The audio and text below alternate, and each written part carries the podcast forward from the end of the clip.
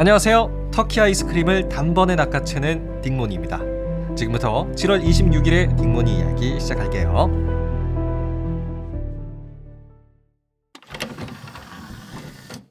자, 우리는 형제의 나라 튀르키에 대해서 얼마나 알고 있을까요? 튀르키예 그 인구는 약 9천만 명 정도 되고요. 나라의 크기는 한반도의 3배. 그리고 국민의 99%가 이슬람교를 믿고 있어요.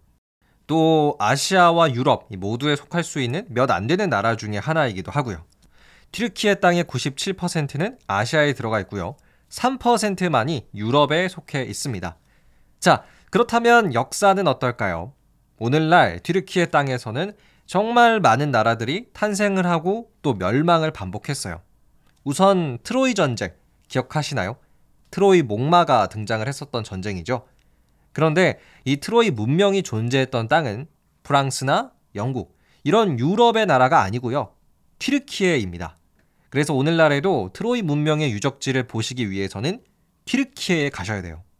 자, 그리고 또 하나 고대의 왕국입니다. 히타이트 왕국이라고 들어보셨나요? 이름은 조금 낯설 수 있으실 텐데요.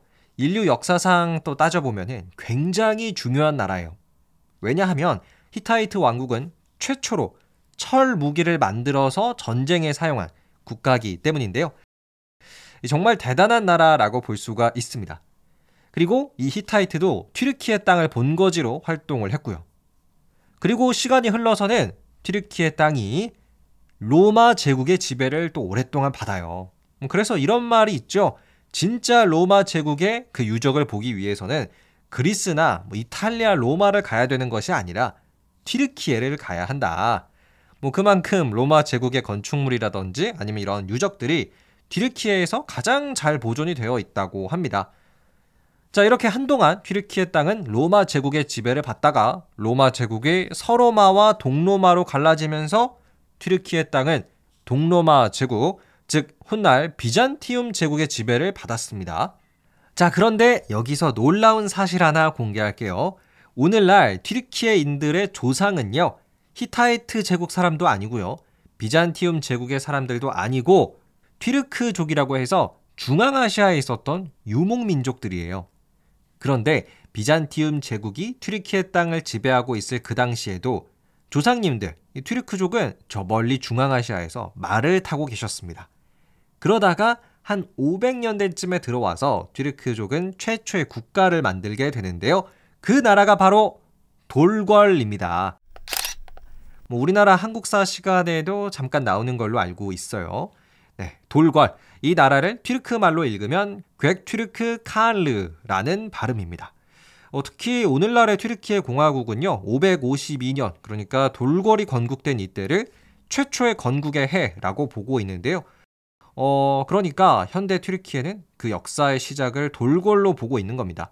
마치 우리나라가 고조선을 그 시작으로 보는 것과 똑같은 상황인 거예요. 자, 그런데요, 튀르크족이 돌궐이라는 나라를 중앙아시아에서 건국하게 되는 그 과정이 참 신기하더라고요. 뭐 결론부터 먼저 말씀을 드리면 결혼을 반대한 장인어른 때문이었습니다. 과연 어떻게 된 일인지 지금부터는 오디오 극장을 통해서 확인해 보시죠. 때는 500년대 한반도에는 고구려, 백제, 신라가 있을 당시였다. 당시 튀르크족은 유연이라 하여 몽골의 한 유목민족들에게 지배를 받고 있었는데 그러던 어느 날 유연의 왕이 말했다. 아니 숙부 나를 어떻게 배신하시오 지금 나와 전쟁이라도 해보겠다는 말씀이시오? 어, 나는 너를 한 번이라도 왕으로 생각한 적이 없다. 정면 승부다. 이처럼 당시 유연은 집안 싸움으로 인해 그 힘이 점점 약해지고 있었습니다. 그러던 어느 날 튀르크족의 리더 부민이 말했죠. 아, 이번 기회라면 우리가 이제 유연의 지배에서 벗어날 수도 있을 것 같은데. 아, 그래. 유연의 왕에게 딸이 한 명 있었지. 내가 그 딸이랑 결혼해서 우리 튀르크족의 미래를 더 좋게 만들어 볼 거야. 튀르크족의 리더 부민 그는 유연의 왕을 찾아가 말했습니다. 왕이시여, 우리 튀르크족은 오랫동안 유연에게 좋은 무기를 공급해 주었습니다. 그러니 나 부민은 왕의 딸과 결혼할 자격이 있다고 생각합니다. 그러자 유연의 왕이 말했죠. 뭐라고? 아니 이 천박한 대장장 이 놈이 어디 왕의 딸을 넘보느냐 여봐라 당장 저놈을 쫓아내라 그렇습니다. 튀르크족의 리더 부미는 큰 수모를 겪었죠. 그리하여 부미는 흩어져 있던 튀르크족을 하나로 모았습니다. 여러분, 우리는 이제 힘을 합쳐서 우리의 나라 튀르크족의 나라를 세웁시다. 이후 튀르크족은 당시 중국 서위와 손을 잡고 유연을 공격했습니다. 그리하여 유연은 멸망했고요. 튀르크족을 무시하던 유연의 왕은 자살했습니다. 그리고 튀르크족의 리더 부미는 나라를 세웠는데요. 그 나라가 552년 탄생한 돌궐이었습니다.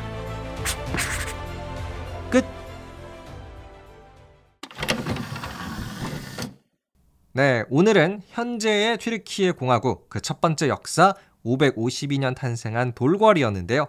실제로 돌궐은요, 우리나라의 고구려와 한때 동맹 관계를 맺기도 했었어요. 뭐 어떻게 보면 형제 나라라는 게 또 굉장히 오래 전부터 시작을 했던 것 같습니다.